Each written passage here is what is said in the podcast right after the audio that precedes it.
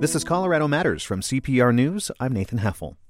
Former Vice President Al Gore is in Denver to train climate activists from around the country. You might remember his 2006 documentary on climate change called An Inconvenient Truth. The most vulnerable part of the Earth's ecological system is the atmosphere. Vulnerable because it's so thin. My friend, the late Carl Sagan, used to say if you had a big globe with a coat of varnish on it, the thickness of that varnish relative to that globe is pretty much the same as the thickness of the Earth's atmosphere compared to the Earth itself. And it's well, that's one way to talk about climate change, but two professors from CU Boulder want to add some levity to this very serious topic. That's the premise of Stand Up for Climate, an experiment with creative climate comedy. The event will feature a range of comedic approaches, including stand up, sketch, and improv. The organizers are a scientist, Max Boykoff, and a thespian, Beth Osnes. Welcome to Colorado Matters. Thank you. Thank you, Nathan. So, Beth, how did the idea for this show, which seems pretty outside the box, uh, come about? Well, I think it has its roots in the beginning of theater and the beginning of comedy. That, you know, comedy's been taking on serious issues for a long time. You know, in classical Greece, you know, there was Lysistrata, a play that's taking on preposterous ideas for how we can solve big problems like the Peloponnesian War you know, women having a sex strike, that's a preposterous idea. And we had this introduced, you know, early on in our history of performance and communities using performance. But then over time, these preposterous ideas can get, you know, they can become realities. You know, we have Liberia where women's peaceful resistance stopped a civil war, and we had our first democratically elected female president in an African country in Liberia as a result of women doing the same thing they were doing in Lysistrata. So I think through comedy, we can introduce preposterous ideas that then can become realities and can become a better version of our shared humanity. And the idea of climate change for many is such a maybe an abstract kind of idea.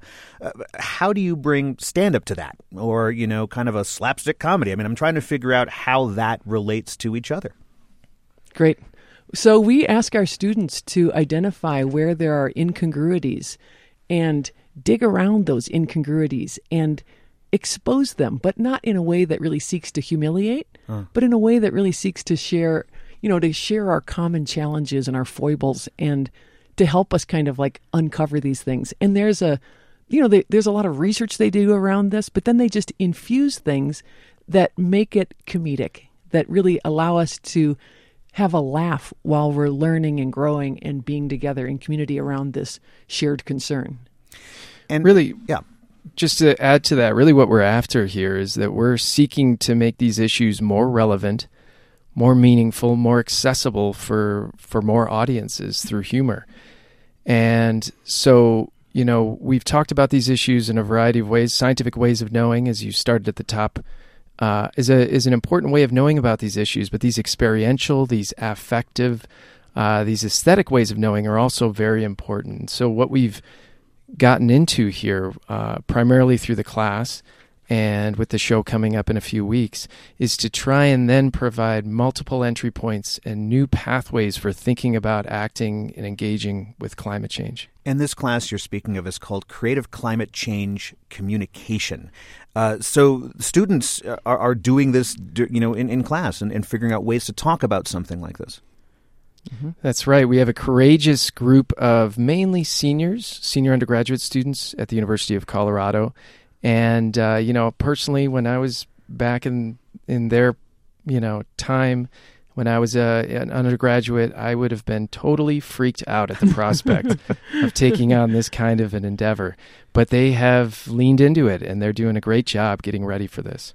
And now, why is the storytelling aspect that, that Beth brings to the show so important? This this theatrical uh, uh look at climate change. And it is storytelling and it's also embodiment. So we really just hmm. started the class out by creating a culture of getting into our bodies and really enjoying the the um, physical expression of things. And that's really the base of comedy. Comedy is closely allied with the body. So we brought that in, and then we really bring in this storytelling aspect. And when you can find the ridiculous bits, we love to laugh at things that are ridiculous and that are incongruous. And if we can find those moments and really amplify them and research the heck around them, then we can really like you know look at you look at John Oliver. He's only funny because he's so well researched and we trust the information that he's giving us. So if we could do that around an issue like climate change, which really suffers from being able to be communicated effectively. You know, people keep throwing scientific information at people thinking that's going to change their behavior, and we see time and time again that it doesn't. So what are the ways that we're going to really you know, in a creative way, engage with people through the stories, through the emotions, through the shared concerns, through the things that we actually believe in, the things that, like, you know, people protect the things they love. How do we talk about, like, what we love through comedy? And Max, did, did it take you a while to, to come on board with this idea because you were a scientist, or was it relatively easy? Well, I would say no, it didn't take me very long. I mean, my larger goals and objectives are to meet people where they are in these issues and try try and do work and do research and engage in pro- projects that open up a spectrum of possibility uh, to address 21st century climate change. And so, Beth is a colleague, but we're also great friends. And so, as she had introduced me to this, the way in which comedy can be an effective vehicle uh, for getting to those places, I was quickly on board. I mean, I've studied how media have covered climate change over time, and there is this there's this danger that they can be seen as the same old stories. They can be seen as too much doom and gloom, too much psychological duress that makes people switch off. The social scientific research is very consistent that that this can serve to alienate the very people that we're looking to engage. And so Beth has helped me to quickly come to realize that comedy provides these new avenues for refreshed and effective engagement. There's also a, a short video competition that's that's part of this, isn't that correct? Mm-hmm. So that's right. And this, what this, are you what are you looking for? I guess in those videos, what would be an ideal comedy video about climate change?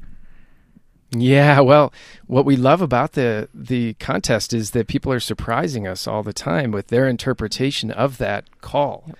And so in looking to find the funny, but then also in looking, you know, we recognize that that there are risks in potentially trivializing and distracting from an important issue, and everyone that has been involved in this is, uh, you know, taking this issue very seriously. The video part, we just had our uh, we just had our deadline pass this week. We've gotten uh, about 18 entries.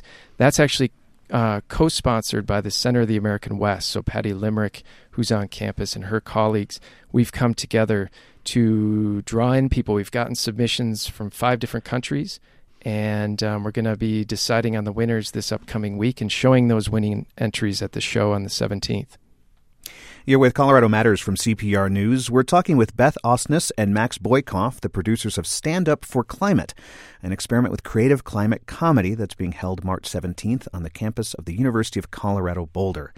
Uh, this is the second year of the show, and last year, Beth, you did a bit of stand up for uh, the show. I want to hear a clip of that. Hey, everybody, thanks for coming out. Thanks for having me here. Thanks, thanks, thanks.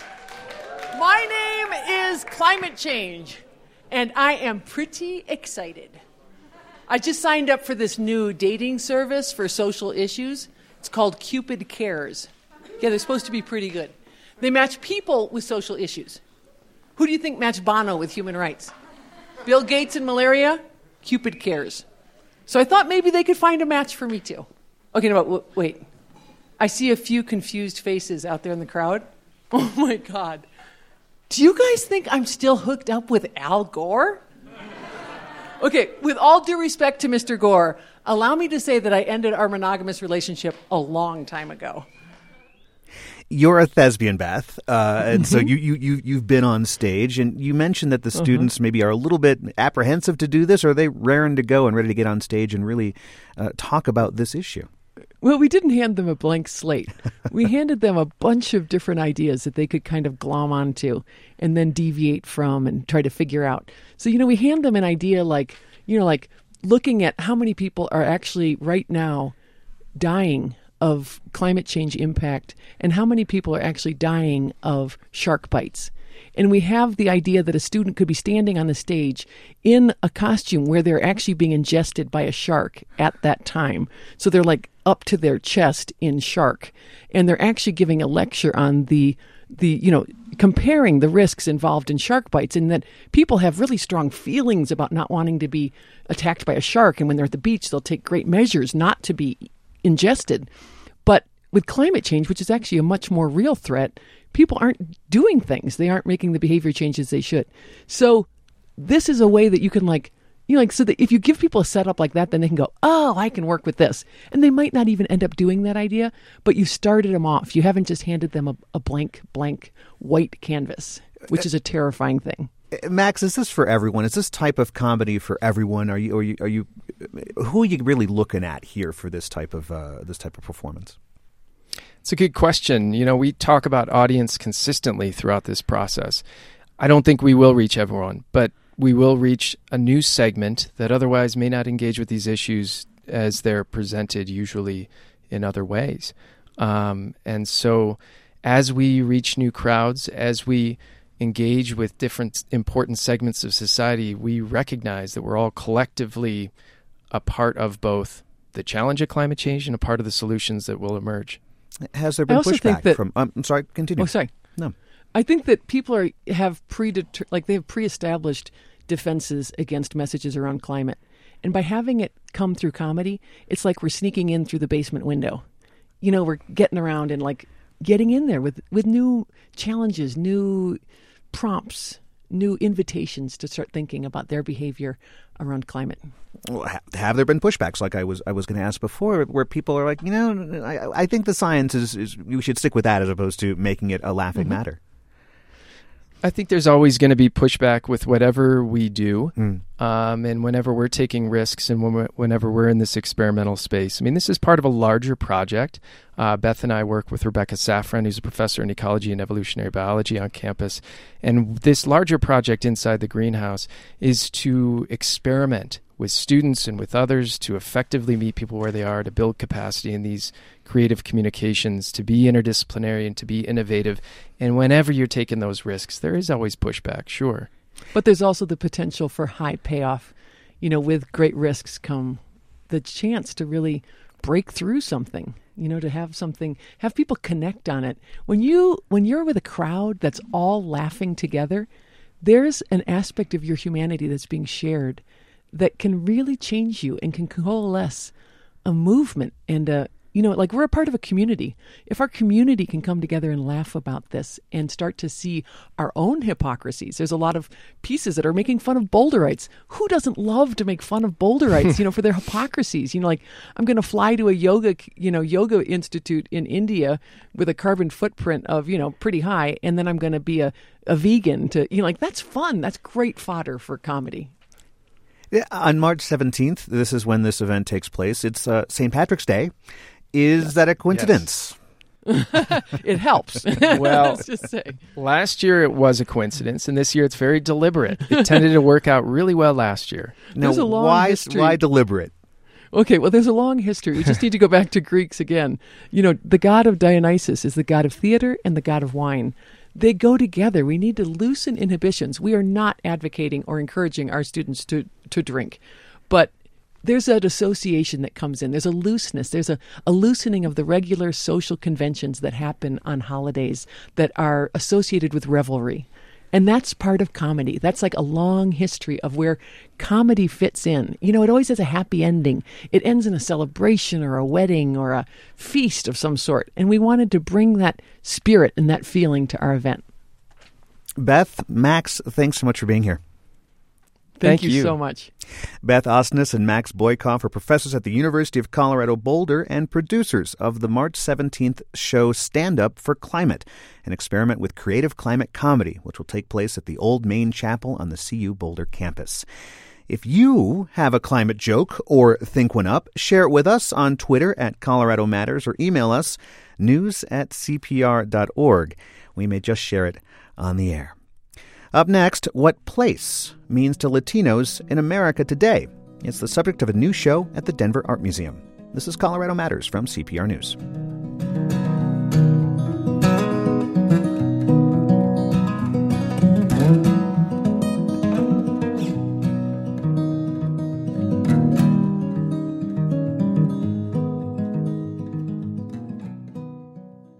In Spanish, the word tierra can mean earth, motherland, and soil.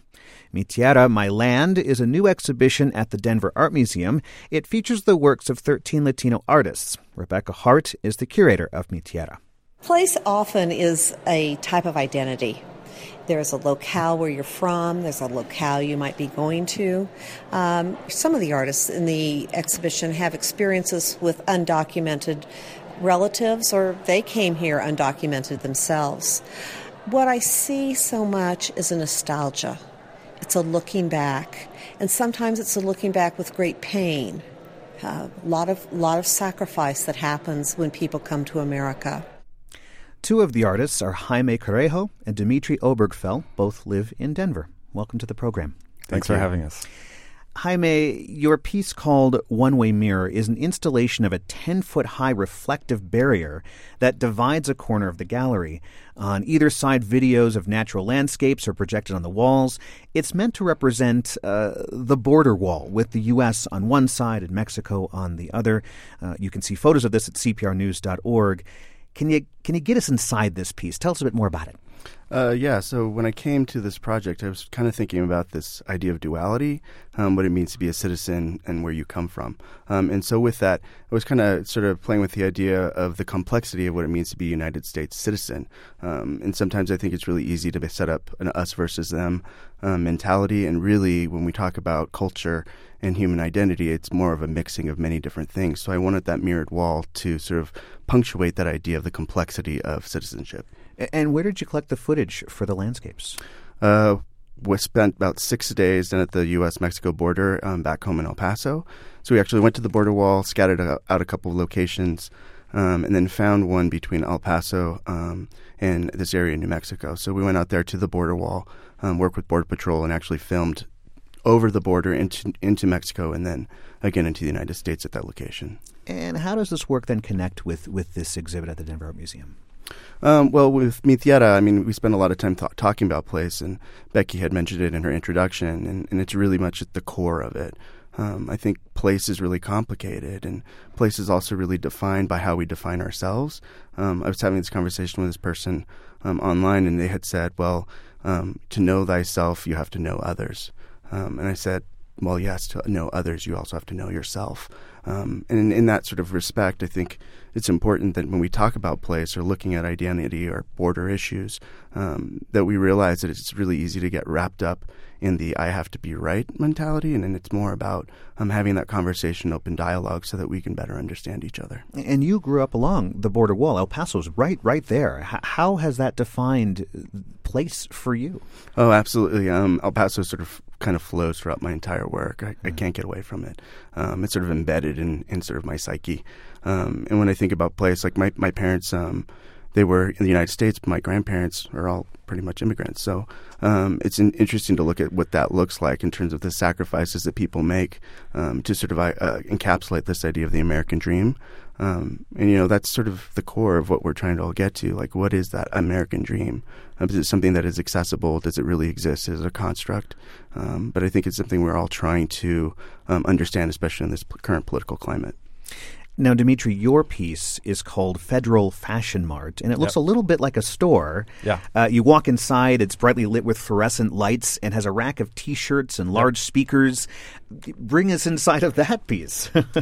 yeah, so uh, for my piece, I was really interested in these markets, uh, like along Federal Boulevard between Colfax and Alameda, uh, as well as markets in Mexico City. Um, for me, I was interested in these markets because.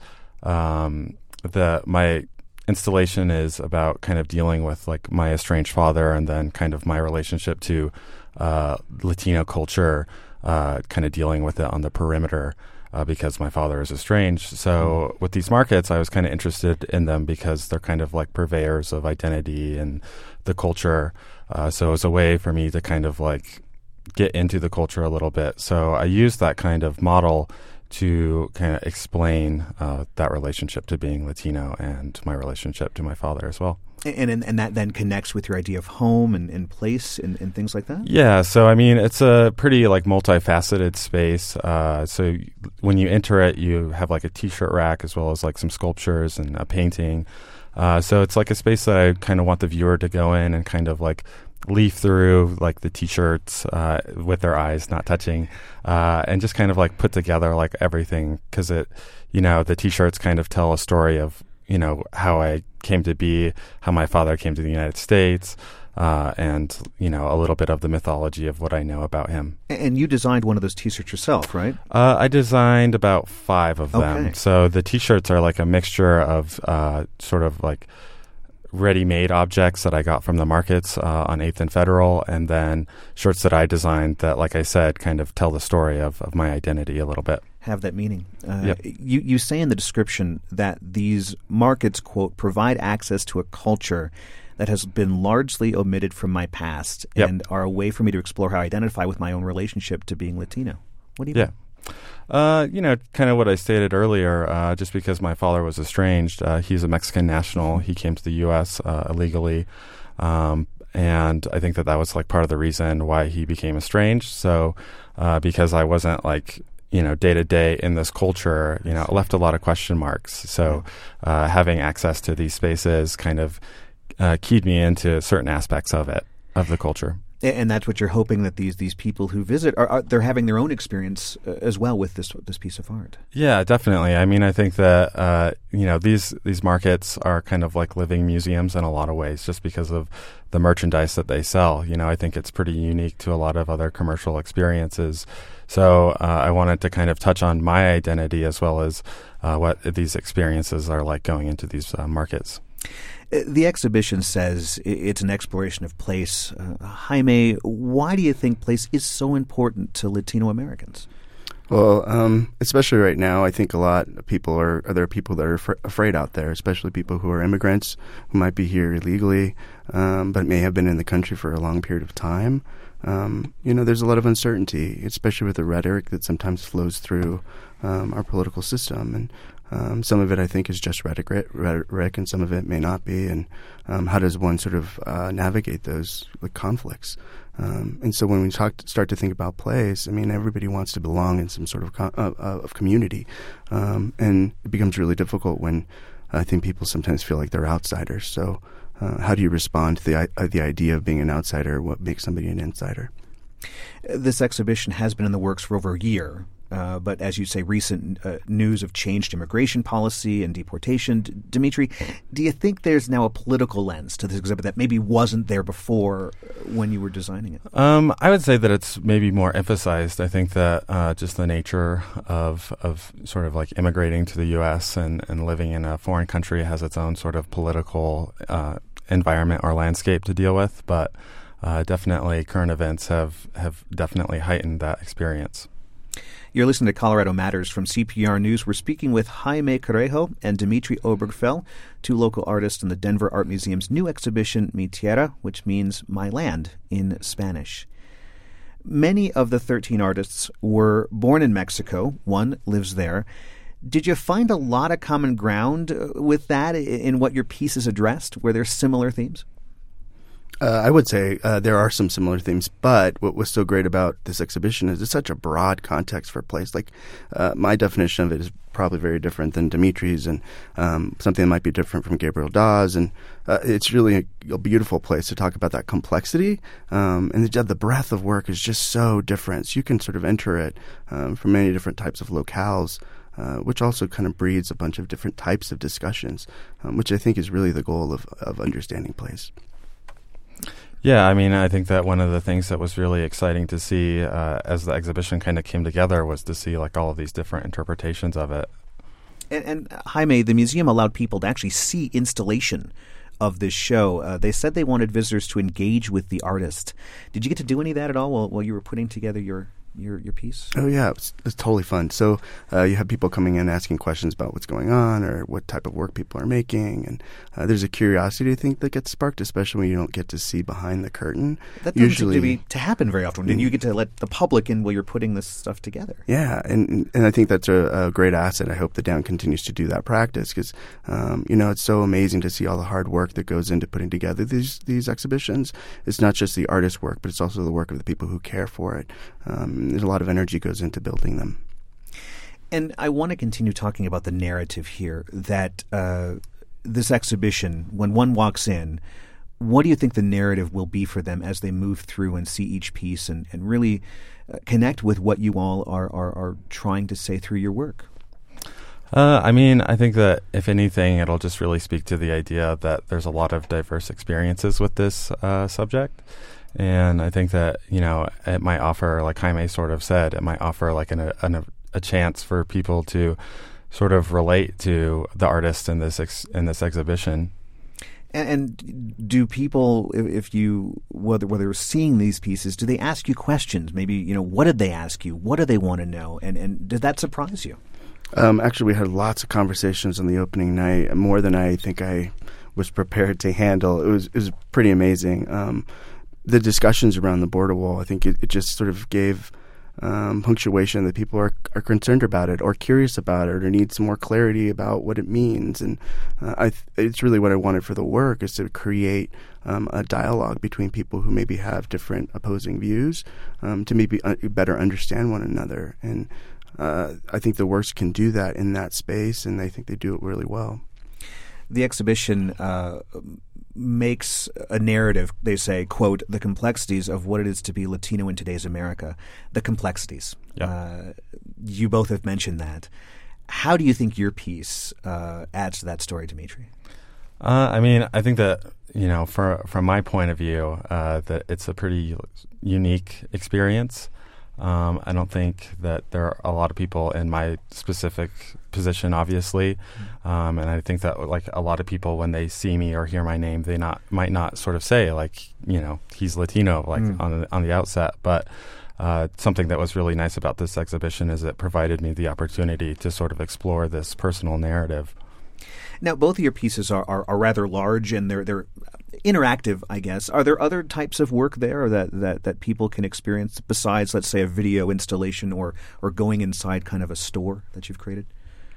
Uh, yeah, there's a huge amount uh, of diversity in the work. So there are installations, um, like Gabriel Dawe, like I said earlier, um, he did this massive installation with really colorful strings. They remind me of Zarape, sort of a deconstructed Zarape, but also um, um, a reference the spectrum of light that emit from the window in which it's installed. And uh, there's p- paintings that are created as well, but um, none of it is in the ex- nothing in the exhibition. I think is traditional by any means. Huh. Now, why do you think that is? Uh, I mean, I think part of it might just be contemporary art practices. I think that there's kind of an explosion of, of of traditional mediums, and I think that artists are looking to maybe everyday objects to kind of explain uh, experiences or whatever it is they want to talk about in art. So I think that you know objects in experiential sort of settings are kind of exploded to to further display like these situations. Thanks to the both of you for being here. Thank you. I Thanks. appreciate it. Mi Tierra is the new exhibition at the Denver Art Museum. It features 13 Latino artists. We spoke with two from Denver, Jaime Carrejo and Dimitri Obergfell. The exhibition is open through October.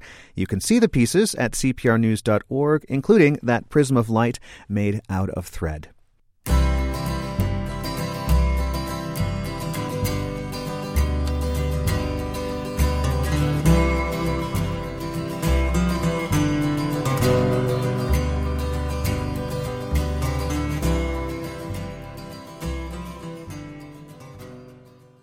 This is Colorado Matters from CPR News. I'm Nathan Heffel. Ice skating was Yvonne Dowlin's life. She performed with the Ice Capades in the 30s, taught figure skating in Denver for years, and she refused to retire. At the age of 90, she still skated five times a week. Somebody said, Well, how can, how can you skate so well? You, you tipple when you walk. Well, I tipple when I walk, but I don't have edges on my shoes. I have edges on my skates, and I can skate on my skates, so I don't fall down very much. Dowlin passed away last May where she felt most at home on the ice. She's the subject of a new short documentary called Edges, which screens at the Boulder International Film Festival this weekend. Katie Sternholm of Boulder is one of the filmmakers, and Brett Dowlin is Yvonne's son. He lives in Lakewood and joins us by phone. Welcome to you both. Thanks so much. Thank you.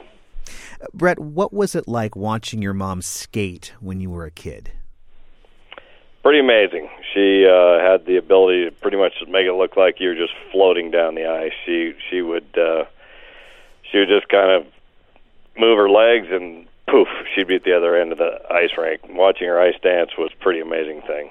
Your mother learned to skate in Evergreen, Colorado, isn't that correct? Uh, yes, among other places, but she and her family, um, her mom and her dad and her sister all went to Evergreen Lake to skate when you could in the winter when it was frozen. And this was during the Great Depression, I was told. Yes, she was born in 1925. And, and so, why skating? What what was the reason for for that? I don't know. I would guess it's just the same question as why tennis, if that's what you what grabs you in life. But for her, it was ice skating, and uh, she was good at it. She was very good at it. And your parents taught you and your sister and uh, yep. Sherry had a skate. Uh, what's one of your favorite memories of skating with your entire family? Um, you know, probably the best day I ever had on the ice was in Evergreen on the lake. Um, it, in my very young life, you used to be able to skate the entire lake, and even up to the dam where it fall, the water would fall over there at the end of it. Um, that was pretty amazing. The sun on the on the ice, the and the uh, being able to see the mountains and so forth around it was just it was pretty incredible. And Katie, I understand you learned about Yvonne and her skating career after reading an article she was mentioned in. What was it about her story that sparked your interest in creating a documentary about her? So I think I've always had kind of a soft spot for capturing the stories of elders. I think in a lot of ways people in my generation are kind of documenting everything in their lives and I think for me to see people in their 80s and 90s who are still really thriving and have great quality of life and mental health and attitude for me is just really inspiring. So I was sent an article about 10 people kind of who were still quite active in their 80s and 90s. And Yvonne was number 10, and she was in Lakewood here in Denver. And so being based in Boulder, I said, I need to track her down. So, you know, 90 year olds don't tend to have much of a digital footprint. So I actually got in touch with Brett, I think, I believe through LinkedIn, and kind of said, I'd love to get to know your mom and just meet her. And kind of from the instant, the moment I met her, I just kind of instantly was enamored and just captivated by her spirit. And Brett, what did you think of this idea of a documentary about your mom? Um, I was a little cautious at first. I made arrangements to meet Katie and John for lunch and and decide, you know, is this really a good idea for my mom because you know, there are some scams out there on older folks and so forth. Although once I met Katie and John, I realized it was a, a very honest interest in her career and John um, also helped produce this this documentary. Yes, so Jonathan Hiller was the DP and editor and the co-founder of Balcony Nine Media. So this whole project was really kind of a crew of two, labor of love, passion project. And I should say, Brett, you run a production company in Denver, and you actually helped light an important scene in the film. The whole film seems to build up to this moment of your mother skating on the ice, and she's alone uh, uh, in the rink. Can you describe that scene? Um, yeah, it was shot at Apex Ice Arena where she spent a good deal of her time ice skating. They were um, very gracious to her. I, I have to thank the staff there because you know at 90 and in a litigious society that we live in, how many ice arenas would l- allow you to skate at that age? Yeah. You know, I mean, there's a fair amount of risk in that. I, maybe not with my mother because basically that was where she was most stable, but uh, lighting the rink was fun. You know, we drug all this stuff in. I had my guys come in and help. Uh, you know, they were all interested in the project, so we put up several towers. I have to thank my lighting designer Todd for that. And they stood around and they watched your mother ice skate. Yep, they did. They were. This is your mom, and I go, yep, that's what she does. Katie, what struck you about uh, Yvonne the first time that you met her? You know, so many things, but I think for one was just kind of her commitment and her just kind of unwavering like decision to just skate every day and really like kind of committing to this passion of yours really accumulates to a life well lived, and just the fact that she was still competing. Um, she never really complained physically, and even if she did, she was still going out on the ice. And um, yeah, I just and she was so just kind of nonchalant about it. Very matter of fact, like this is what I'm doing today.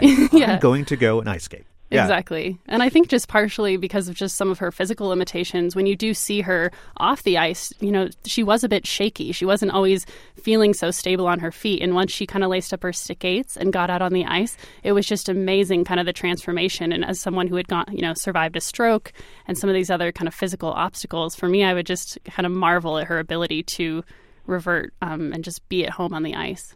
And and you talk about that in the in the documentary. Uh, Yvonne was in a car crash when she was 80 and she suffered a brain injury.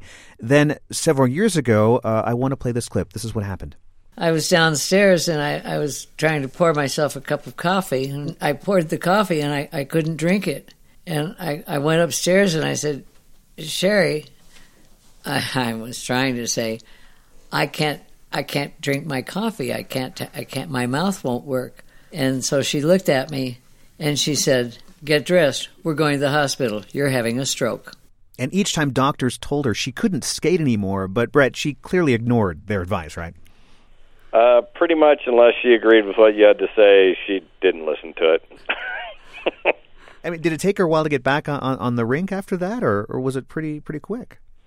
Uh, my sister deserves a lot of the credit for getting her back on the ice after the stroke. The car crash wasn't actually quite as debilitating. The car crash was more physically banged up, and once she got through some of the muscle soreness and that sort of thing, she was able to get back out there. But my sister really worked with her very hard and very long to get um, mom back up and running on the ice after the stroke because that's uh, you know, a, a, a motor disconnect kind of a thing at, at at one point, and so you're really you're retraining your brain to move your legs the way you used to know they would move automatically for her at least. She didn't really think about ice skating. She just got out there and stroked and did all of her you know jumps and spins and she was still spinning and jumping even at 90 so it's uh it was an amazing amazing recovery from something that a lot of people never get back from.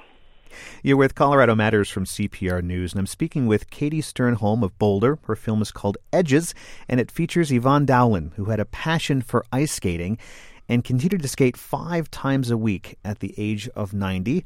Also joining me is, is Dowlin's son, Brett. Uh, Yvonne passed away last May, just several days after the documentary was finished. Uh, did she get to see the film, Katie? So yeah, initially we had I had spoken to her on Friday and we on a Friday and we locked the picture on Saturday because we had a really tight deadline for our premiere at Mountain Film in Telluride. And so we were scheduled to show her the film on the following Tuesday, and Monday is actually when she passed away on the ice. So she never got to see the film, and in a lot of ways, as a filmmaker, that was heartbreaking for us. Um, at the same time, the project really morphed into more of this legacy piece. We worked with Brett and Sherry, and we first showed it to an audience at her memorial service. Mm. And so it, it's kind of become this beautiful tribute that she did pass away last May, but traveling on the festival circuit, I really feel like now people can still get to know her through this project. So it's kind of taken on a whole new meaning, which has been really special. And Brett, how did it feel to know that your mother passed away doing what she loved. She she died from an aneurysm uh, on the ice, practicing for another competition. Absolutely, the best last day she could have had. That's that's exactly. It's you know th- that that time that she spent on the ice in one interview, um, Yvonne had told me, you know, I either want to go out in my sleep or in my skates. And I just, um, it was really, you know, sad to have that happen. And at the same time, I don't think she would have had it any other way. And it seems like Yvonne didn't take much for granted, especially skating. Listen to this. What you do with your life and what you find enjoyable with your life is up to you. And I think it's wonderful if you can follow things that you like to do in your life. I like waking up in the morning because I know I have another day. When you interviewed Yvonne for the film, Katie, how did she look back on her life?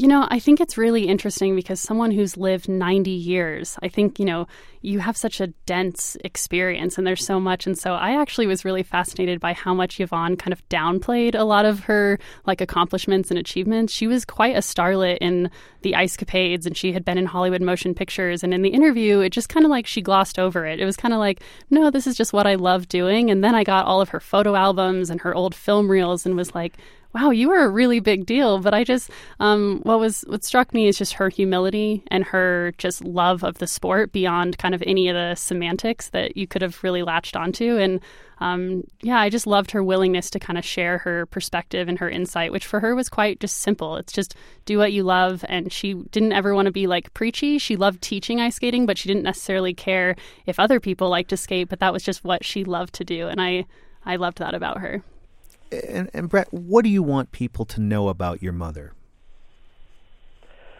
Um, well, she absolutely was dedicated to the sport of ice skating. She was one of the first women to pass her bronze ice dancing tests and her uh, some of her advanced uh, patch and figure skating tests that they had.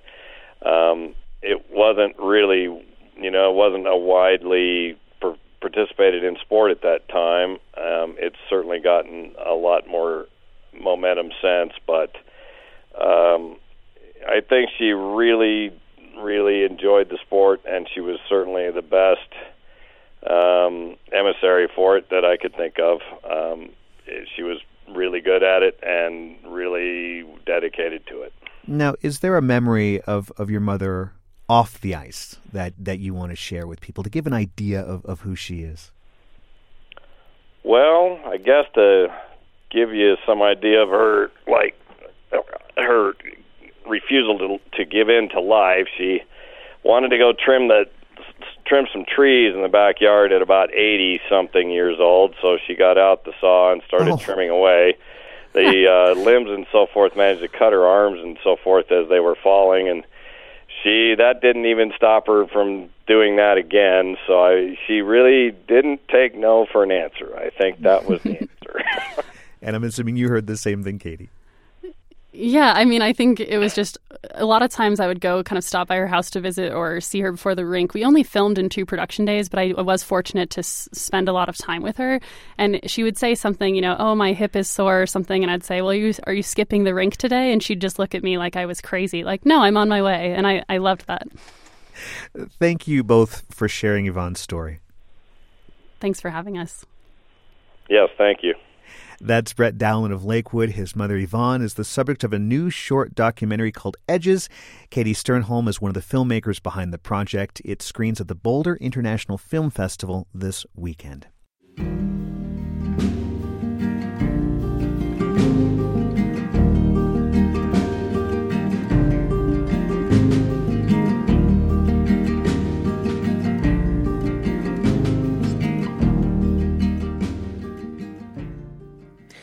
You listen to our stories, and we listen to your feedback in loud and clear.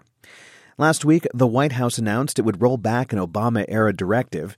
This guidance told public schools to let transgender students use the bathroom and locker room that matches their gender identity. The Trump White House says it was revoking the guidance because of legal confusion, and it felt this is a states' rights issue.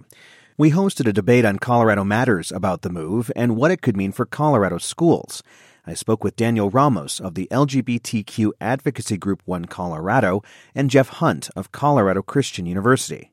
When the Obama administration clarified that transgender students were protected under Title IX, CCU was one of more than 200 faith based schools to file for an exemption. Listener Suzanne Gamble of Denver felt the conversation was well moderated and brought different perspectives to the table, but she says it bothered her that Hunt bases his views on his faith. I'm a Christian, and I firmly believe each of us is a child of God. So I, I didn't like that I walked away from that story feeling like if you're a Christian, you have to have this point of view. And I don't believe that that is a Christian viewpoint. Reverend Bradley Lorvik, a Methodist pastor in Denver, also took issue with Hunt's comments, particularly the phrase Christian perspective. In a Christian perspective, there are only two genders, he said. I take very big issue with this. I have a Christian perspective as well. And I definitely respect and create space for gender identities other than my own as a cisgender person. And it's troubling to hear someone not recognize that they are but one perspective when it would be very fair him, for him to say in my Christian perspective or in Colorado Christian University's Christian perspective. Tara Escott, a gender therapist in Boulder, also reached out. She found some of Hunt's language offensive, emailing, quote, I know you're trying to foster an open debate, but allowing religion to pollute it makes me livid. NPR is one place I should not be hearing this unbridled hate masquerading as a reasonable position. And Christy Canada of Denver thought we ought to have included intersex students in the discussion. In Loud and Clear, we also update you on stories. Last week, we met a competitor in the National Ethics Bowl. The Colorado School of Mines in Golden sent a team to the event. Students must analyze and respond to an ethical dilemma, like Does a bartender have the right to refuse alcohol to a woman who appears pregnant? Well, the results are in, and the Mines team placed 13th of 37 teams. The winner, the U.S. Military Academy at West Point. And finally, CPR News is reporting on specific ways Coloradans expect to be affected by the policies of the Trump administration. What's an aspect of your life where President Trump could help you or set you back? Is there something he's promised that you were counting on or that will hurt you? To share, call the number I'm about to give you, and I'll repeat it. So, 720 358 4029. Again, that's 720 358 4029, and leave us a comment.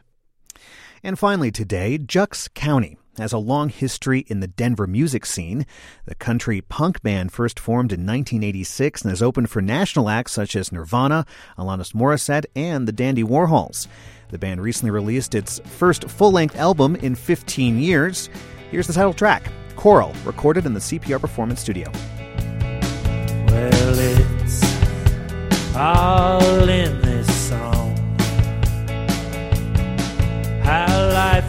short and sweet and unbearably long. And there's no right or wrong.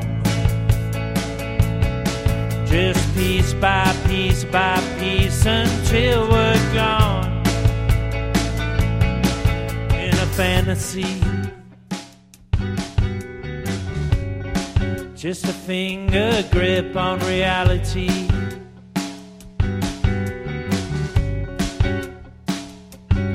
Sweet insanity.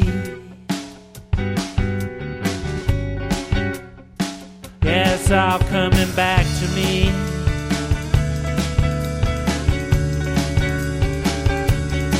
Ah, let's live in the sky. Jux County and their track Coral, recorded in the CPR Performance Studio. Thanks to audio engineer Michael Hughes and director Stephanie Wolf. I'm Nathan Heffel. This is Colorado Matters from CPR News.